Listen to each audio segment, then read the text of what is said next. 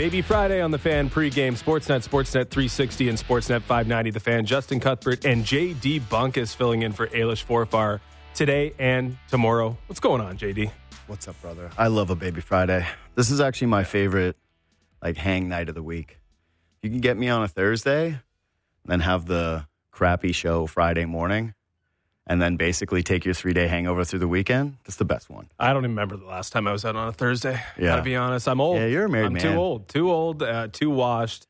Uh, that's not an option no longer for me. Uh, Luke Gazdic was was an option for us, and we'll take him in about 35 minutes to tackle a hot regional showcase on the network. Uh, we're going to power rank some serious NBA embarrassment around the league, and we'll dig in one last time on Shohei Ohtani as he's unveiled as a Dodger pretty much as we speak. Speak, excuse me. But first, uh, Maple Leafs host the Blue Jackets tonight on Sportsnet Ontario, which sets us up because it's we're kind of the absence of a really good or sexy matchup, at least with the Maple Leafs. We can tackle some big picture stuff as it pertains to Toronto through a 15 6 and 5 start. Man, I I saying today, I think this team might actually be getting somehow less credit than they deserve. So why, why do you say that? Because uh, you know you can pull things, right? You can Yeah. pull the hey, 15 6 and 5. I mean, look at the inability to separate themselves in terms Uh-huh. of regulation wins, the expected goals for, just the general I don't want to say decline, but you know, it's not the fancy numbers not as uh, impressive as they once were. So what is it that makes you feel that way? I think that's it. Is one the fan base is just always at a breaking point, right? The fans just always want more and more and more for the Leafs. They want them to somehow win a playoff series during a regular season, and so there's like a hyper emphasis on the games that we watch, which is every single one of these things is supposed to be a bit of a test. It's supposed to try to tell us something about the future, but. And I'm guilty of this too. We do Leafs talk, you know, every after every single game. We have to break these things down. But I, I do feel like the the lack of regulation wins some of the analytics which are basically like they're a middling team from mm-hmm. that vantage point.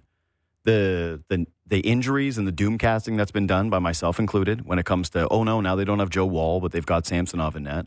But ultimately it's like yeah look at all the points they've accumulated. All this with some bad goaltending. All this with a blue line that's comprised of probably like three guys that uh, like if the Leafs are building an NHL team are supposed to be in the AHL right?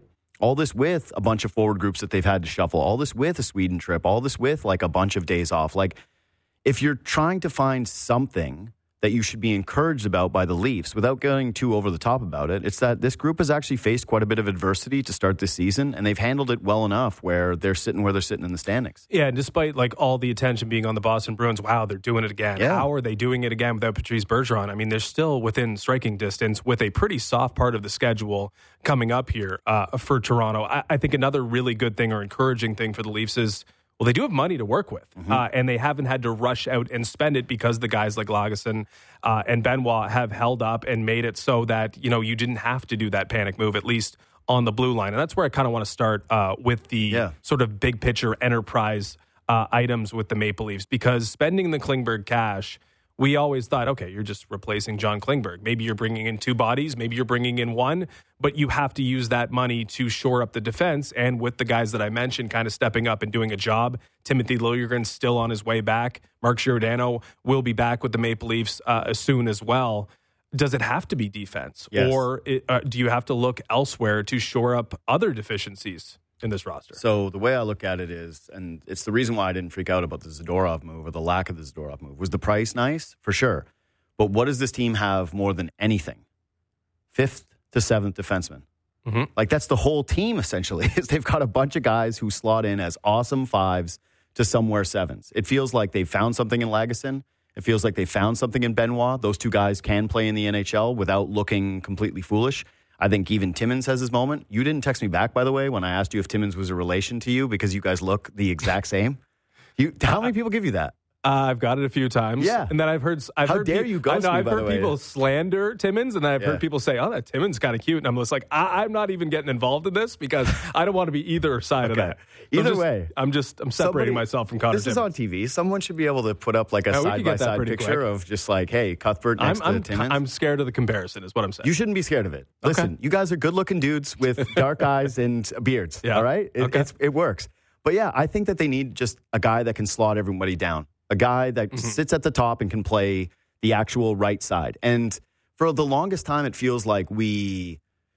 Well, actually, when the Leafs had Babcock, who this should be Babcock night, when they had him, it was all about righty lefty, righty lefty. Then they kind of went away from that, being like, hey, ultimately, you just want to have the right talent that's there. You want to go out and make sure you just get as much talent as possible. And now I think they've gone way too far with the lefty thing. Like McCabe has played fine on his offside, so has TJ Brodie. But watch during a game how many times those guys struggle to play a puck in their own end because they're frantically trying to chop one out on the backhand or they're dealing with a forechecker as they're trying to receive a grenade from their defense partner. Like it's a, it's a tough thing in the NHL to be able to do that night in, night out. If the Leafs can get a top four right shot D, somebody that can either play with Morgan Rielly, it puts you back in the position that you feel like you were in last year in the postseason where they had Luke Schenn, where you say, hmm. damn, you really do have a number one nice solid pairing. And then all of a sudden you look at the Leafs blue line and it, it feels deep. It feels right. It just, it, to, to me, it feels as though they are just that one awesome top four piece away. The problem is, you know who else wants that? A right shot top four stud D on a good contract who can be here for a while is like everybody.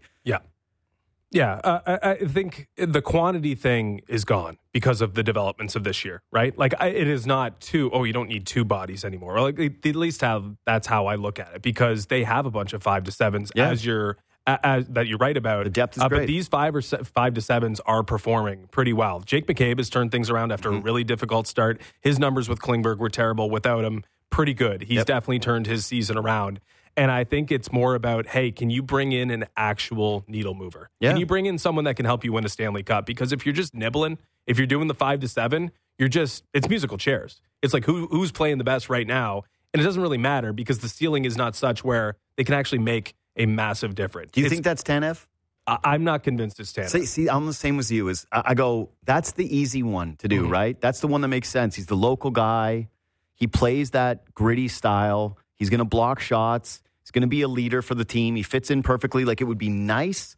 But part of me just goes, all right, if you're going to use what limited assets you have, wait it out. Wait it out and see what ends up happening here with the trade market and who ends up actually materializing. Because to me, the, I don't want to say nightmare scenario, like you get Chris Tanev, that's nice. But if there's someone that ends up being better out there and you are going to move like a Minton, right? Or you're one of your two first round picks, I think, that you have in the next couple of years, the limited draft capital that you have I'd rather they wait on a guy like Tanev and hope that you can sign him in the offseason and just mm-hmm. have him as kind of a bonus, right? Like that was the Giordano thing. You gave up a second. That's a fine price. You don't have a second this year. So how do you get the Tanev deal done without either overpaying or hoping that somehow his market craters when, as of right now, he's the only right shot D that's a top four guy. Yeah, and I'd be worried that the result is Giordano esque in that, yeah. yeah, like he's a name and he's a guy who can still play, but are, are we inching real close to that drop off? He's 34. Like I'd be really, really reticent to give term, right? Like I'm, I'm definitely interested in free agency, but I'm interested in guys that want to join the, hey, come home career transition program, Mark Giordano, Jason Spezza, let's get all get on board and do this thing. Like again, 34 is not at that point yet, but if it's 34, it's close. Mm-hmm. It's real close. And then it could go off the hill. And then all of a sudden, uh, you're still with that uh, short deck, right? You still don't have, or you're still looking for that thing that actually changes the complexion of the group. What they need is the Chychrun thing. Mm-hmm. They need the Chychrun sweepstakes all over again with the next Chychrun. And I don't know if there's a Chychrun out there, but that's the move that kind of sorts everyone, knocks everyone yes. down a rung and gives you some clarity in a group that, yeah, is really, really performing well right now, is pretty talented, is pretty good at the moment. But if you're going to, I mean, we're talking about higher ambitions, or if we're talking about Stanley Cups, if we're talking about beating the Florida Panthers and Boston Bruins, like it might have to be someone that gives you more than just a simple upgrade within the top four. Yeah, that's how I feel about it too. Like I really do. I will say there is a case though for trying to add a, an entire line or close to. An entire line? A close to. A close to. Okay. If you're doing the two for one, right? Klingberg yeah. out and you're bringing two in, there is an argument for bringing in two players and trying to fix your third line. Because right now, this third line mm-hmm. is has some utility, but is heavily, heavily sheltered. Your second line has to be semi-sheltered right now, mm-hmm. given that you know John Tavares. If you're going up against top line competition, there might be a mismatch there, despite his successes uh, his successes are due in part, I think, because he is semi sheltered. So if you're semi sheltering two of your lines, You can't trust your fourth line. It's a lot on Auston Matthews to go head to head against the best every single night. If you had a third line that you could trust defensively, that you could, uh, if you could clone Järnkrok, maybe you wouldn't, but guys who are of that ilk, mm-hmm. Järnkrok, 65% uh, offensive zone starts with that third line, 35 when he's away from Domi uh, and Robertson. Like he's a guy you want in those spots, but as long as he's playing on a third line with Domi and Robertson, it can't be that way. So if you can knock Domi down one rung, Robertson maybe is going out in a trade. If you could really, really materially improve your third line, maybe that's the best way to improve your team. And then you bank on Benoit being Benny the Butcher, who's doing a job you, for you. I got to tell you, as much as I'm almost sold on this because Lagesson and Benoit, I think, have done wonders for the penalty kill. I think they've actually added a physical component that the Leafs were looking for from mm-hmm. some of their blue liners. Um, I, I, still want the guy that slots everybody down, and all of a sudden you're having tougher questions of, hey, if Mark Giordano's not the same guy in the postseason, bring one of those guys up, rather than leaning on those dudes to be, you know, there for you in your top four, moving McCabe to his proper side and saying, man, if he's doing this well now, imagine how much better it could be if he's actually playing his proper position. My my thing with that is I think we forget at times just how many pieces they moved in to make trades last year. Like what this team actually has. Their AHL doesn't have basically any talent that is attractive to any team in the NHL, right? Like there's nobody there. Mm-hmm. That's part of the whole reinforcement things is like they don't have another guy. Nick Robertson is the guy that's currently there. I don't think if they try to move Nick Robertson in a trade, that there's going to be a lot of value that ends up coming back for him. So where do you go? Okay, to the minors. Well, you've got two guys that have some value, Minton and Cowan. Do you really want to move either of them? I don't know. I think I'd be pretty reluctant to move Easton Cowan based on just like the buzz that he's been getting and the, the leap that it seems that he's already made. Mm-hmm. They really like Fraser Minton. They feel like he's someone that can step in here. Like they already thought he could play in the NHL this year. They were wrong, but he's going to be at least close, right? So it's someone that you can have a cheap, controllable contract. Then you're looking at minuscule draft picks and not a ton of cap space where you can offer where maybe you're taking some money back to get these things done. So to me, it's like you kind of have to pick. You're going to have to pick like what's the best available. If it ends up being that they don't really have a defenseman, a right shot guy, then I think you do pivot. If the the decision is a big time, awesome third line center in the mold of what they thought they were getting Ryan O'Reilly that last year. But to me, it's just like that's a lot of that's a lot of groceries when you're on a budget. So I guess like uh, the all in uh, is kind of been where they're at, right? I mean, it was mm-hmm. all in definitely with Dubas last year, and it's been all in, I suppose, and that's part of the reason why the Marlies are in the position they're in, or the prospect systems in the position mm-hmm. that it's in. And uh, yeah, if you look at the draft pick capital, like it's been damaged just a little bit. Uh, sure. Uh, there's still enough there to trade. But have you? What have you seen from the team, or have you seen from the team enough to want to push those chips into the table. Also considering what might happen the year to come with, hey, you got to pay William Nylander now, and $45 million might be tied up in four, four players, albeit temporarily with John Tavares about to come up, but we know Mitch Marner's also coming up. There could be concessions on the other side. Mm-hmm. There might be an opportunity to recoup some assets on the other side. But still, when you look at Florida and you look at Boston, when you look at areas of improvement across the board for the Maple Leafs, Joseph Woll being unproven, Samsonov not being able to rise to the occasion in moments. Like, is there enough here right now to want to push those chips in, so, to want to move everyone but maybe Easton Cowan? So, haven't you gotten, um, what was it, 2020 vibes from this team at times, right? Where they, they managed to accumulate points. That's the year they fired Babcock. That's the year that they bring in Sheldon Keefe, okay. and then all of a sudden they go on a push, right? They start accumulating points, but it never feels quite right. Was that the Dave Ayres year? Yes. Okay. But then again, they get to the deadline, and ahead of it, they lose to David Ayres and they stink. And mm-hmm. what ends up happening? Dubas decides that he's actually taking trade calls on Tyson Barrie. They're not looking to add. I think the only guy they added was Nic Petan. Mm-hmm. If I have my memory it, right, it wasn't worth it for Dubas for sure. That's it. That's what he decided. That's what I think that these guys kind of. Ha- this is going to be a prove it year. I think that that's what I'm saying about. Do they get enough credit for where they're at with the lack of regulation wins, or should they be getting more credit for the fact that they've been able to be resilient and win these hockey games? And to me, that like this is what you're watching in this stretch, right? Is we know now the best way to generally judge teams is how they handle their business against the lesser lights. And one of the criticisms of this Toronto Maple Leafs team is that they often can raise their game to an opponent, but that they'll drop their game to an opponent too. And I think as you're playing teams like the Columbus Blue Jackets that are frankly like trash, right? This is the trash of the NHL. In a, mm-hmm. in a league where there's a ton of parity, this is where, you know, you're looking at some of these opponents it's and going, outlier. yeah, you, you've got to be able to beat teams like this convincingly. And so this next stretch trade deadline is like a million years away, right? It's March, pretty sure. They bumped it back even further because it used to be February. Now it's March.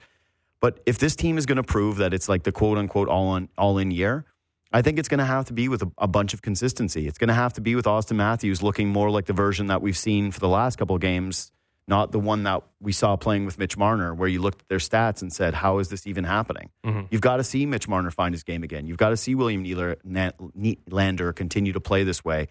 You've got to continue to see your depth kind of show up in spots. When you get the Liljegrens back, do they look good? Can Samsonov find his game again? Can he be the goalie that was what 19 3 and 3 we were saying before the show at on home ice last year? Can he find that player again? If the Leafs look like that, if they look like a bona fide top 3 team, top 4 team in the Eastern Conference, I think that that puts pressure on you to say, "Hey, it's it's these guys are in their prime. They're playing it that way. They deserve it." If they buck that trend and they start to show you more of the team that shows up for maybe a period, maybe a period and a half, plays some lackadaisical starts, gives up bad goals at the end of periods, can't get a save, doesn't quite have the mix of, of stars on their blue line. Their stars kind of show up infrequently. I think that's when Brad Treliving has to look at it and say, you know what? The salary cap's going up. We got a big decision to make on Marner. We got a big decision to make on Nylander. We're eventually going to get off the Tavares contract and be able to hopefully turn that into something much smaller. This shouldn't be all in. Maybe we should actually be thinking about like the, the last two years of Matthews' contract, not the first two of his new contract. Brodie and Bertuzzi being expiring assets also uh, mm-hmm. definitely worth considering here. Uh, the thing that I was most excited about, at least pushing an agenda I was excited to push, was potentially moving Samsonov and trying to use that money uh, if mm. you believed, and and I think you should in Joseph Woll. Uh, but this injury obviously complicates matters, and now that's a mentioned. risky move, though. Uh, You'd have if, to if, see something pretty solid from Martin Jones, and you, and you would. Like but if we're talking about winning when it matters most, yeah. I mean, maybe it wouldn't be, uh, hey, you're winning a President's Trophy behind that tandem. Yeah. But uh, if you're putting three point five million dollars on the bench permanently during playoff series, sure, it doesn't do anything for you. That's just brass balls to be able to say, "Hey, we're moving off of the veteran that started in net for us last year, and we're going with the but the kid, the injury-prone kid." Samsonov has never shown you anything. Like he's shown you spurts when yeah. it hasn't mattered. He's admitted to the stage being too big at times. Even simple, uh, you know, starts against his old team, Washington mm-hmm. Capitals, in October. Virginia Capitals. Virginia Capitals. Maybe he'll be more comfortable there. Yeah. Probably. But uh, yeah, I, I mean, I, I, do think that they have the flexibility because of the Klingberg thing. Mm. But if there was something else out there, if there was something bigger, uh, maybe that's a card you can pull. Yeah. I mean, if you're looking at places where you can find the cap space, that's one of them. But just that's a like that backfires on you. Let's say you know you play that out, you trade Samsonov, and then Woll comes back and sustains another injury. Where throughout his career, that's been his biggest issue. Right? He looks like a very talented kid. He's big, he's calm, he fits this team. There's a lot to like. He makes somehow, I think, less than the minimum because of when he signed his contract. Mm-hmm. But he goes down to another injury, and you have to put Martin Jones in that, who's, you know, long in the tooth and was a sub 900 save guy. It's long, it's, I hate saying this, but it's a long time since 2016. He made that run with the Sharks. I, I feel like that's borderline, hey, you had your first year on the job tree that was yeah. your only year on the job. And, and that's kind of my concern too, because uh, as much as, you know, it may have backfired with Kyle Dubas because mm-hmm. he felt like he needed to do this. Like it was, it, this is last call, right? He, like he had to go all in. I think the flip side can be true with Treliving, where he'd be like, well, you know what? We always got next year, right? Yeah. We, uh, we got, we, I got some runway here. That's it. Where I don't have to make that move. And certainly yeah. that would be one uh, born out of some desperation. Okay, so Shohei Ohtani is being introduced right now in front of the Dodgers. Uh, I don't want to see pictures of it. I don't really either, but uh, no. should mention that you know he asked, he was asked when he reached a decision. He said he decided for sure on Friday, announced on Saturday. Of course, Friday was when uh, you know we were. Uh, we were taken for a bit of a run. You think he's telling the uh, truth? At least, uh, yeah. well, I do. So if he's uh, if he's in the polygraph and he's like, I made up my decision on Friday. No, the, I don't think he would pass the poly- polygraph. Okay, because I think the decision was made a long time ago. Yeah, but you know when it's when it's like okay, yes, because the offer was there Friday. Mm-hmm. It's a yes, and that's when the polygraph, I guess, would not show that there was at least some indecision. Uh, I just think it was always the case that it was going to be L.A. I do believe that because he had that life. It's like it's like when you're you, maybe you're being recruited for a job somewhere, and it's like, yeah, I mean, if they offer me this, maybe, but I like my job currently, and if they're going to match what they're offering over there, like, why would I make that move? Playing professional baseball in Los Angeles was a life that he didn't want to give up, and I felt like that was always in the cards.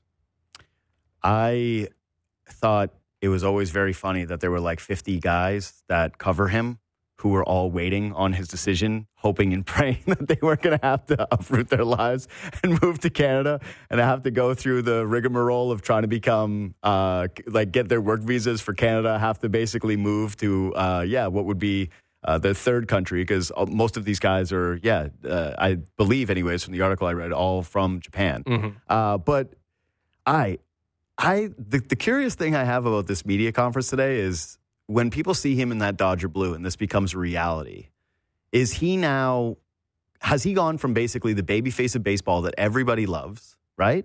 Because who, who could hate Shohei Ohtani? He was on the Angels. He did the right thing where he came uh, as, when he came when he could. He took less money. He went to the team that had Mike Trout. He wanted to be at least closer ish to home, but he didn't. He wasn't greedy about the process. And what did he do? He came in and he delivered. But not only did he deliver, he did it better than any of us ever expected. Right? Multiple MVPs, threw, mm-hmm. hit, captured people's imaginations with what was possible from a professional athlete. When he came to town, I said, like, this is the greatest athlete on planet Earth right now. You have to go see him.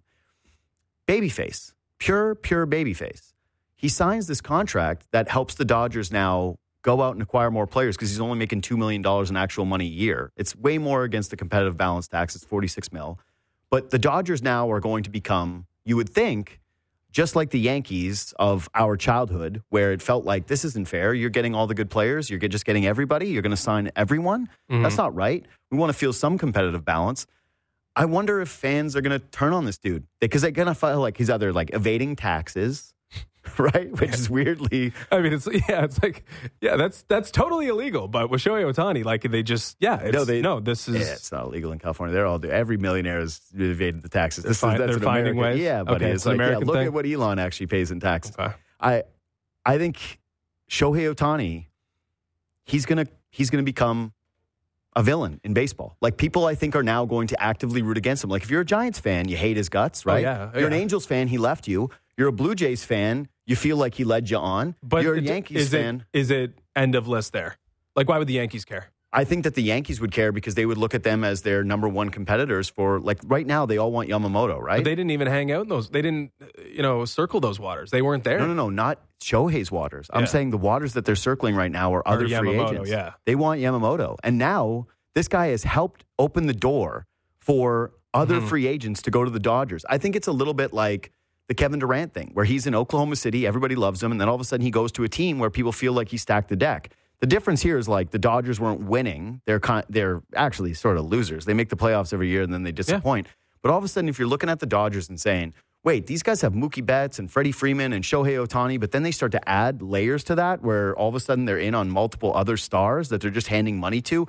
Guys are deferring payments to play for the Dodgers because they want to be in LA. They want to be with Shohei. They're all kind of willing to do this. I, I feel like most fan bases are going to view that as you screwed us. You're screwing us. You're ruining the competitive balance of the league. And who's the guy that started all of this? Well, it's Shohei Ohtani. We hate him. Yeah, I mean, I think that's fair. I think people are definitely going to go from sympathizing with Shohei, like we feel bad for you, man, Yeah. You're playing for the Angels, to not wanting him to win, and I think that's fine. I mean, I do like Oh, I love it. that in baseball. Uh, you have teams to hate. You have evil empires. Yes. that threaten the viability of your team. We'll we'll continue this Yeah. after the break because we got to go to Bet Rivers time now. Before Between the Lines, brought to you by Bet Rivers. Take a chance. We're coming off a banner night. Uh, Ailish hit a plus six fifty. I hit a plus eight hundred. I'm going for plus money again. Adam Fantilli returning home. Scotiabank Arena anytime goal plus three fifty. That is It was sexy a good. It was a good night. It was a good night for us. Plus 680 and plus 800s? Mhm. Whoo! Okay, mine are cowardly. this is horrible. I didn't know it was like this. We- we chased plus money on the Okay, so pregame. I have two things that I'm actually going to parlay together, and they're the two best pass rushers in this game. I like Maxx Crosby for the Raiders to hit his over in the sacks. He's been an absolute beast this season. And yeah, man, it's Easton Stick. I think he's going to hold on the ball and he's going to screw it up. But then the other one is Khalil Mack. He had six sacks in his last game. You put those two guys together in a parlay, it'll give you a nice plus number. But yeah, I look like a, the biggest chicken who ever lived. Thank you. Okay, more Shohei Luke Gazdic uh, after the break. Get smarter when you listen to Hockey Talk, the Hockey PDO cast with Dimitri Filipovic. Subscribe and download the show on Apple, Spotify, or wherever you get your podcasts.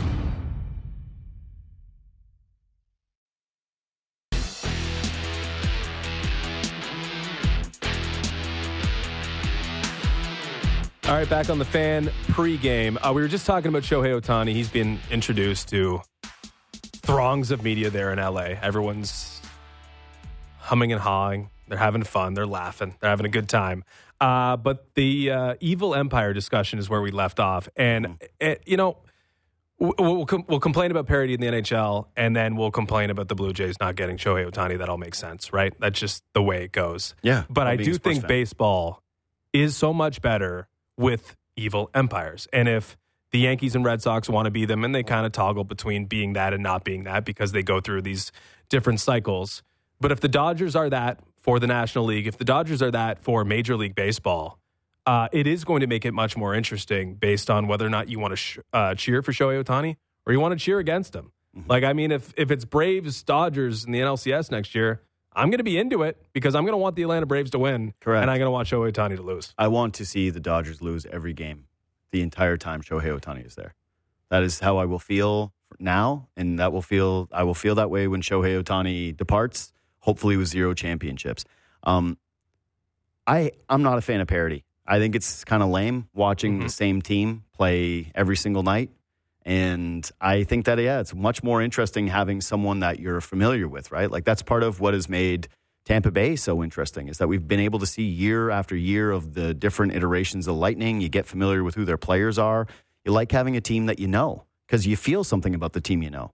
And so that's how I- I'm looking at the Dodgers is they become basically the replacement for the Astros. We had the Astros, they cheated. We all hated them. We all banged trash cans. Mm-hmm. We all gave George Springer a pass. we all And we- that that's that's Yeah. a good point because I do think we're going to be in the minority here. what hating if- if Shohei? no, yeah, I no, do. I think we'll all hate Shohei together. You really think? You I think, we, as Canada and America, we will hands across the North American border and all hate Shohei together. I don't know. Yes, I, I all think hate I think it's the markets that lost out. No. and I think we're going to be the worst. Of yeah, it. but all the markets lost out because now he's in the big market. He went to the place that he was peop- always in the big market. Oh, not really. Have you ever been to? I've been to the I ballparks. It is like, yeah, the Dodger Stadium's a much bigger feel than being at an Angels Mm-hmm. no, one hundred percent. Like, one no, he is now with the what are going to be the Yankees of the National League. No one is going to be rooting for those teams. We're going to see him year over year over year, just like we saw the Astros year over year over year. And you're going to have a feeling one way or the other about them. You're either going to say Shohei, not a big deal. I root for the greatest player in baseball. I have that opinion. Or you're going to say this guy's a front runner. And he just, he's a tax evader. who, he's a tax dodger yeah. who just went there so Tax that he dodger, could get, he didn't, doesn't even want to pay the state of California, which he pays. He doesn't want to help improve the highways. He doesn't want to help with the tent cities. None of that. Shohei is just purely there for himself. He's greedy. He wants stars around him. He knows that he's not great enough to elevate them to a championship without five other guys. They're basically cheaters, right? They're stacking the deck. I hate their guts. Okay, that's, that's the fair. way to be. That's the. That's by the way. That's the right take. I do think it'll be a little bit more emotional uh, for us. Uh, but Oh, uh, hell yeah. Hey, we got we have a third member uh, in the studio right now, so we can expand this conversation. Luke Gazdic joining us uh, on the panel tonight uh, for a bunch of regional action, and of course, uh, Oilers and Lightning on Sportsnet and Sportsnet One. Uh, were you covering or uh, uh, following along the Shohei Ohtani sweepstakes, and do you have as uh, emotional opinions as uh, JD over here? Oh yeah, buddy. I was gonna say I'm on JD's side Yeah. all the way, man. Hate his I grew up here, born and raised, man. Yeah. I've been Jay's guy since I was a kid. Yeah. And it was for the longest time, I was still thinking like, there's absolutely no way this happens, like the whole time. But then I just got sucked in. Yeah. Like Thursday, by the time Thursday ended and then Friday started, I was like, this is happening. Like this is for real. My life's gonna change. Yeah, dude, I almost cried. I almost cried. I was on the phone with my like one of my best friends and Yeah. saying like, "Hey man, we're gonna go down to the park every day." you know, so he picked Yeah. us. He validated us. We're real. No, man, he's enemy number one now. Honestly. Yeah. Uh, I, I, I, we have to cheer for him uh, to an extent because I do want to see him in those moments, right? He's, I wouldn't I, care. I, want to see him in the playoffs. I want to cheer against him. I I, mean, don't. it, it's it's a waste if we waste this type of emotion because if at least we get the chance to be more vested in it, cheering for him or against him. Actually, the I'm- best I'm would be if they guys. won and he got against him. benched and he had to go out and like get his World Series ring, but he was actually the pariah and they all hated him. And all the Dodgers fans were like, "Can you believe we're paying this guy sixty-eight million dollars?" I mean, it's not not that we care, not that we care, but it'd be worth asking. Yeah. Like, how does how does it feel now for Bo and Vlad? Like this whole chase for Ohtani, and it's like we would throw everything out the door Uh. For Ohtani. What does that mean to the group now that's left without Ohtani? But we can get that uh, to that at a different time. Oh, we were just talking about father's trips. The Maple Leafs uh, were on their father's trip. It was very successful uh, father's trip. Um, you never got a father's trip. What what happened there? So I, I should say that I never got one in Edmonton. So Okay. my entire time I played in Edmonton, we did not get one. I was so disappointed about that because just like everybody else, like we see this stuff around the league. We see highlights and stuff of like all these dads up in the box and sweet cheering. My dad's like choked back home that everyone else gets to do it. Yeah. But uh, I signed with New Jersey the next year. And actually, good story. I was down in Albany playing, maybe one of the worst cities in North America and came home from a practice. I was gassed. I slept, put on Do Not Disturb, and I woke up to like 30 calls from missed calls from Ray Shero and uh, Tom Tom uh, Fitzgerald, and they said, "Hey, get like get up, get to the airport. You need to get to Washington. We just called you up, and by the way, it's our dad's trip, so give me your dad's cell." And they flew him out there with me from Toronto, so he got to finally experience one. We went down to Wash and he get to come down for morning skate and stuff like that. So I got one with the Devils. I'm very thankful for them and Ray Shero, all class, but Edmonton didn't just didn't follow suit. There you go. Uh, so, given that you do have a father's trip under your belt, uh, impressive or more impressive than that the Maple Leafs got three points going through the boroughs of New York this week? It's pretty impressive, man. Honestly, I was walking into set on Tuesday with DA with David Amber, and I remember thinking, I go, they're going to get pumped tonight in Manhattan, back to back. I didn't think they looked great versus the Isles. And uh, they just pulled that one out. Shesterkin and net. Like, that was really impressive for me, to be honest. Uh, but anytime the dads are there, I swear that gives you a little more juice and motivation. Like, it was so cool to have my pops there and like sitting on the plane. I don't, I don't know if they were riding just the bus there in New York, but at least a plane from Toronto to New York. It was so cool to have the dads around, and they just think it's so cool eating friggin' steak and lobster on the plane, and you know, it's just Yeah. like it was unreal. I don't know. It was just like such a cool, motivating thing to have those guys around. Yeah. Normally, I'd be thinking, oh, it makes sense that those guys played that hard that night because their dads were there watching. But all their dads were just probably so hungover, like none of them actually could even see straight. Yeah, What are I you mean, to- yeah. What are you going to say? This, this isn't you're a kid and there's going to be a quiet ride home with your dad where he tells you about how expensive hockey is because you didn't skate hard enough tonight. This Yeah. is you just had him wined and dined in Manhattan. Like if I I, know, have they a go bad hard. night. Yeah, They- they go hard. Don't- I want to hear about it. no, no, they go hard. No, the, everyone's in a good mood, honestly, uh, Mm-hmm. except for yeah, I won't say his name, but you know the one dad that wasn't in a good mood for the Leafs. So. Yeah, that's correct. I think that is correct. I think we actually have video evidence of that being correct. Uh, okay, so the Oilers. Uh, what's different, man? They're streaking. I know you were on the regional the other night. You were watching the game. You were watching the Connor Bowl. Yeah. Uh, what's changed for this team? Why are they winning games now? Well, I think the biggest reason is probably McDavid, but I don't think it's the only reason. I think I had a good chat with Jeff Marek about this yesterday, and a lot of people are laying it just on the fact that he's playing better. I look at it from the coaching change. There's a couple different things. Stuart Skinner is last seven, seven and zero. He's got a goals against of one seven nine fifty three save. He's been unreal. Um, their penalty kill is night and day. They were an absolute mess for the first, you know, 10 games, 15 games of the year, call it. Um, they're under the coaching change, 90, over 90% clip killing penalties. They've killed 30 of the last 31. And even on Sunday versus the Devils, first power play in the league, they'll go out and kill all four of those off. That's motivating them huge. But just like little coaching tweaks, a little different system stuff. Uh, they're running set plays. They just look more prepared. They look like they're on the same page. They look like they're having fun. So I'll give it to 97. Like he's really leading the way. It's easy to just jump on his back when he's playing that good. Mm-hmm. But honestly, coaching, even putting Paul Coffey back there, like the D just looks so confident. They're closing faster. They're, I don't know, it just looks like they're having a good time. Yeah, it's crazy how fast things turned around. I mean, the shot of Draisaitl and McDavid trying to console each other on the bench a couple weeks ago. I, I mean, I thought that was it. Honestly, like Yeah. if they're just like, "Oh, we've reached the end here," uh, I, it, Every it, Leafs group it chat. convinced me. Every Leafs group chat was like, "So McDavid plays with who in three yeah, years?" yeah, Yeah, it was. Yeah, it was. Re- yeah, it was getting to that point where it's like, uh, this is now completely untenable, and they're going to be moving on from this in short order. But now it's the same old Oilers that everyone thought uh, was going to win the Stanley Cup. Um, you know, obviously 97's a huge part of it. Uh, but I do want you mentioned, you know, there's a there's some systematic things that have changed and that have improved. Can we put that on Knoblauch? Can we put McDavid's turnaround and the injury uh, uh, on Woodcroft? Like, can we see that divide where there is uh, a coaching thing happening here that has fixed them, or is it just health and goaltending happening kind of simultaneous with a coaching change? Yeah, health and goaltending for sure. But honestly, even when I talk about system stuff, system stuff in the modern day NHL, it's nothing's too different than another one. All 32 teams play literally the same system. It's, whether it's a 1 3 1, 1 2 2, like you watch so much film of everybody else. After a couple games and video sessions, like you know what guys are doing. It's just about how you execute them. And I honestly think coaching cycles in the NHL, I, it's, this is tough to say, but the, the same voice just gets stale after a while in a dressing room. And it's mm-hmm. just after a while, after what, call it two or three years, however long that lasts, whoever's yelling at you to you know, play the right way and do these systems and trying to coach and teach you, after a while, it just falls on deaf ears. And that's what it looked like for me. Like I was doing all these hits earlier in the year and they're asking me what the problem is. And it honestly looked like they were just kind of, they were done with it. They, uh, I, that's why at the time, I didn't actually even love the coaching change at the time, but it has done wonders for them. It it really has kind of sparked them. That situation is exactly what the Lightning have resisted for so long, right? Like Jon Cooper's been there forever, had so much success, and it feels like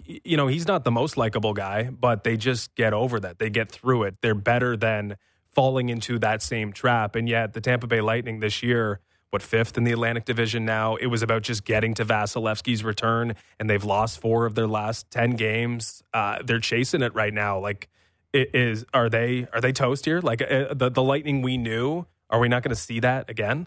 Yeah, it's definitely a different Lightning squad. They're having trouble scoring goals, which is the crazy thing. Mm-hmm. And uh, we're doing this game tonight, so I got stats for days. Uh, in their last nine, they've been held to one goal five times. They're just power play merchants. Their power play's third in the NHL, 30%. Kucherov's out of his mind on that thing. But five on five, they're not scoring at all. They have a minus goal differential. The last time they finished a year with a minus goal differential was 12 13, 11 years ago. They finished at minus two. They're at minus 10 right now. So I never looked into that stat too much, but it has a major correlation. When you look at standings, the further you go down, every team has a worse goal differential. And they're sitting in fifth with a minus 10. And they just, I never thought that was going to be a problem for this team. They were the team that always beat beat you up 7 3, 6 2. And they're not scoring any goals. And you just, you can live off the power play for a while and you can live off goaltending from Vasi for a while, but the numbers will start to fluctuate after a while. And that's what I'm seeing from that team. Look at you go with just off the dome with those stats. That's what I do, buddy. Yeah, I was like, you know how I can tell you're a degenerate gambler like me? it's like, it's, like, you get the stats, you're like, oh yeah, it's like you'll remember those for yeah. tonight's game. Moving forward, that'll come up somewhere in a conversation with friends we got to bet against the Lightning. Yeah, it's just this is this is not they're not good five on five. Honestly, though, this is trap game written all over yeah. it, and I love the Oilers, but Vasi just every now and then he can just put up a 35-40 save night, and that's what that's what helps them, man. You think that's the same way for the Leafs here tonight, though? Columbus, it's just you've, uh, you've had these two win, or sorry, you got huge emotional night against the Islanders with Tavares, right? He gets a thousand points. Yeah they probably went out and got absolutely obliterated. Mm. There's probably a touch of flu going through. yeah, a little sickness. Yeah, because like Knies still isn't playing tonight, right? So yep. you got to figure if there's one guy, he's probably not the only one that's just yeah. feeling completely below the weather. You play the Rangers and you jump them. Yeah, I and always now see this. Games like this on the schedule, trap games, just when you go on the road for a couple days and it's the first game back. Just even though New York's not that far, just a little bit of travel, a mm-hmm. lot of emotion, little yeah. sickness. But I just think Columbus, like man to man, they outmatched them so well. Mm-hmm. This is not a good Jackets team. Like we can get real serious.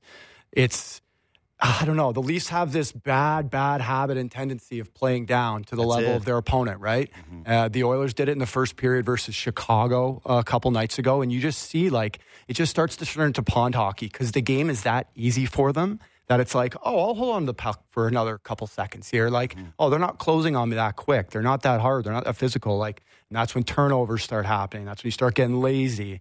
And so for games like this, it's like if I'm Sheldon, it's like first period, take care of your first shift. Like, let's just stomp the freaking like stomp on them like mm. real early. And that's what you have to do with these teams. Get a couple goals early and just don't sit back, but attack. Well, don't you guys both agree that it's like the measuring stick games for the Leafs now, they include these ones?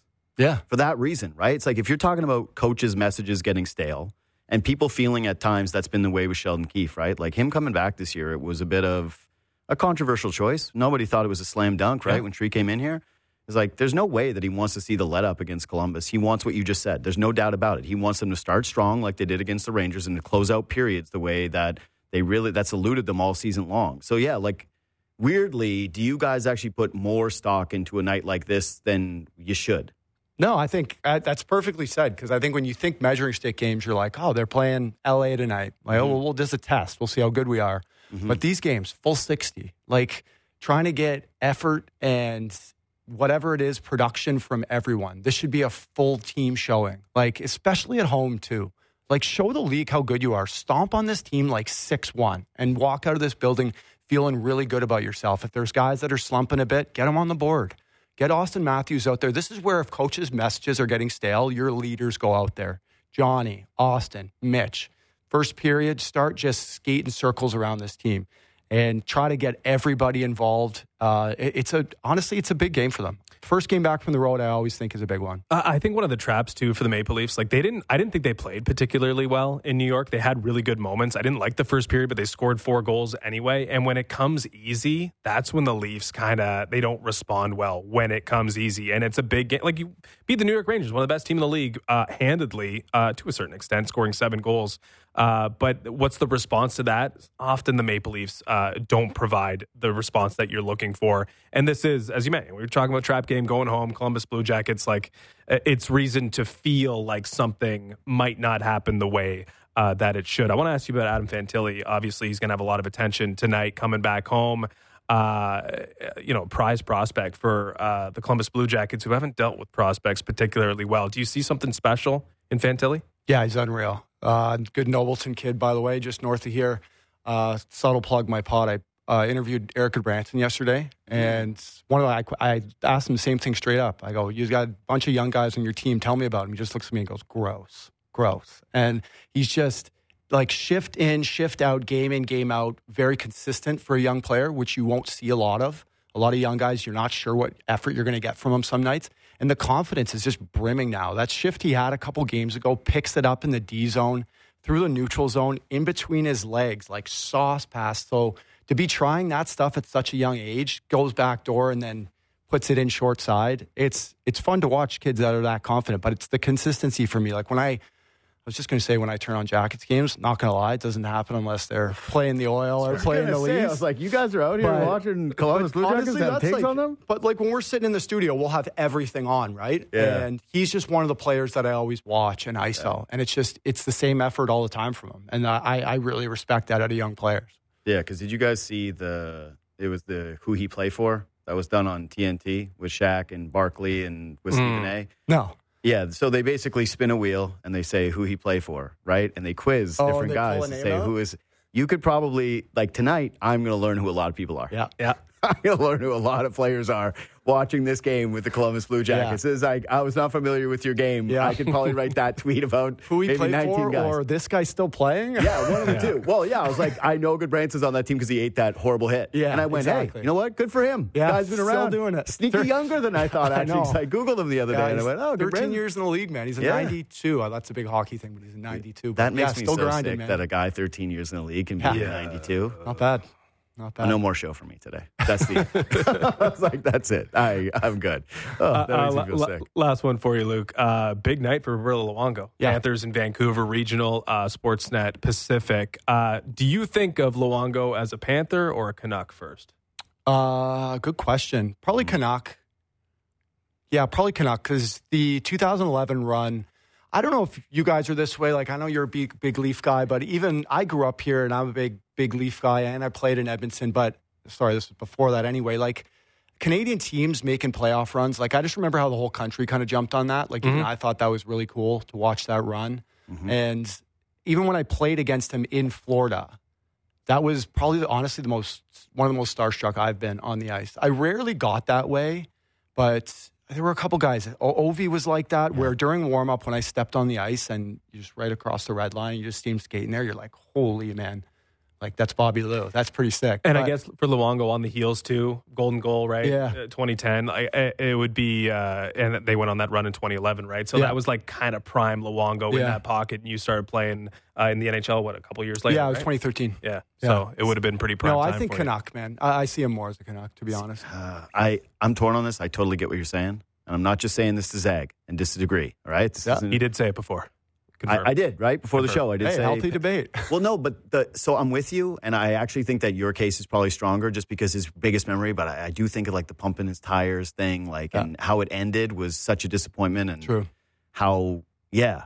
And then I think about the Winter Classic and how that ended up happening. That's like our modern day uh, Patrick Roy, you know, where it's like Yeah. that's like the we know he's done here because they didn't put him in the Heritage Classic. Yeah. That's our modern day Roy. Yeah. But when I think about Luongo, I think about like the dominant, holy crap, this guy is just like the star of his team. Like to me, he was it was weirdly, I think he was captain, right, in Vancouver. Like, Oh, yeah. Yeah. like that was so Briefly. weird. that they did that. Yeah. Rude to me, who uh, advocated for myself to be a captain on my minor hockey league teams as a goaltender, and they said the goalie couldn't be the captain. Ineligible. yeah, that's not right. I still carry that Yeah. to this day, seeing Luongo. But man, he was dominant with the Panthers. Like Well, he you- played there longer, and I just think about him as, you know, uh, like the the only guy in the team. Right? It's Yeah. like you weren't going to see the Panthers; you were going to see Robert Lu- or Roberto Luongo tonight. Well, I think you just see more, less and less of it in the NHL these days. Yeah. Everyone's going with a one A, one and one B tandem, where he was like the true workhorse number one goalie. He Mm-hmm. reminds me a bit of Connor Hellebuyck, to be honest. Uh, you can put Vasilevskiy in that conversation, but the guy that's going to play 60, 65 games and like be that guy that you're sitting in a dressing room with Roberto Luongo, you're like, we score three or four tonight. Probably got a chance to win. You know, there's just fewer and fewer of those guys in the league these days. He was two times most saves in the NHL with Florida when he was 24 and 26 years old. And yeah, still managed to have a winning record, by the way, in one of those seasons was 35 and 30. And with a 9-14 save the other year when he 65 starts, dude, man. he had yeah, he had one where he faced the mo- he had the most saves in the NHL, uh, the most shots against with a 931 save and a 243 goals against average. And he wasn't even like the he wasn't even top 2 for Vezina. Like I feel like he was really underrated. We couldn't properly rate him, but it's just like if you're talking about in my lifetime goaltenders that were the most dominant at their peak, he's there. And when do I think of those years? I think of the Florida years. Good argument. I like that. All right, Luke, you got all the panels tonight. so we'll let you go. Uh, Thanks, we'll, boys. we'll catch you later on Sportsnet, Sportsnet 1, and a bunch of regional action on uh, the network. We got a few minutes here, JD. So Yeah. I want to throw something at you. Uh, there's been some embarrassing things happening uh, around uh, the NBA Yeah. of late. Uh, there's a couple, there's a streak for sure. Uh, and there's a banner that might go up. And then there's just like players acting out. So I want to kind of like give us a quick little power ranking of the Hmm. Embarrassing things happening in the NBA right now. We got four things we have to rank. Uh, first, the Pistons streak, uh, 21 straight Oh, that's losses. number one. They started two and one, Yeah. and now they've lost 21 in a row. We got the Lakers hanging an in-season tournament banner. Uh, oh, this is actually harder than I think. which is you know they they were they wanted to win that thing. LeBron was being LeBron, wanted to win that thing. Anthony Davis was an absolute stud in the final. You got Giannis trying to fight members of the Indiana Pacers, or at least it seemed, for grabbing a game ball No, after he scored justified. 64. That's not embarrassing at all. That was alpha stuff. And then you got a spinning back fist from Draymond Green, uh, who just continues to get himself into trouble. So, for ranking these from most embarrassing to least, who are you leading off? with? most is most is Draymond because it's just it's a it's a repeat offender who we're all tired of it, right? Like it's it's now Yeah. gotten to the point where It's we're almost sad. That's what I mean. We're turning him into a sympathetic figure where we're saying I hope he gets help because it's just it's so embarrassing at Yeah. this point. Like it's not cute, it's not fun, it's not interesting, it's not tough. It's just where everybody's over it. Two is the Pistons. Like the Lakers won. So and we, like we've hung division ba- man. Toronto can't talk. We hung a Bon Jovi banner. Yeah. We hung up on Jovi banner. Okay, nobody can say anything about that in-season Yeah. tournament banner. And then last is Giannis, dude. He's I, I got Giannis most embarrassing. dude. He scored 64 points. Give him the game It's a ball. ball. So what is He's trying to fight people over a ball? bro? Imagine somebody. You're a hockey guy. You're such a hockey bro. Imagine somebody took someone's goal puck, their first goal puck, and tried to skate off with it. There'd be a brawl. Like I Same get thing. it, But he was run like he's running after Dude, guys. didn't he look like the scariest guy He ever? did. That's what I'm saying. He should you be say above embarrassing that. to his face. He should be above that. Say embarrassing. I'm his not face. gonna. Yeah. Piston streak least embarrassing. They're just terrible. Like there's nothing you can say about it. They're just bad. it's not embarrassing anymore. It's just bad. All right, we got to go. That's fan pregame. JD and I will be back tomorrow.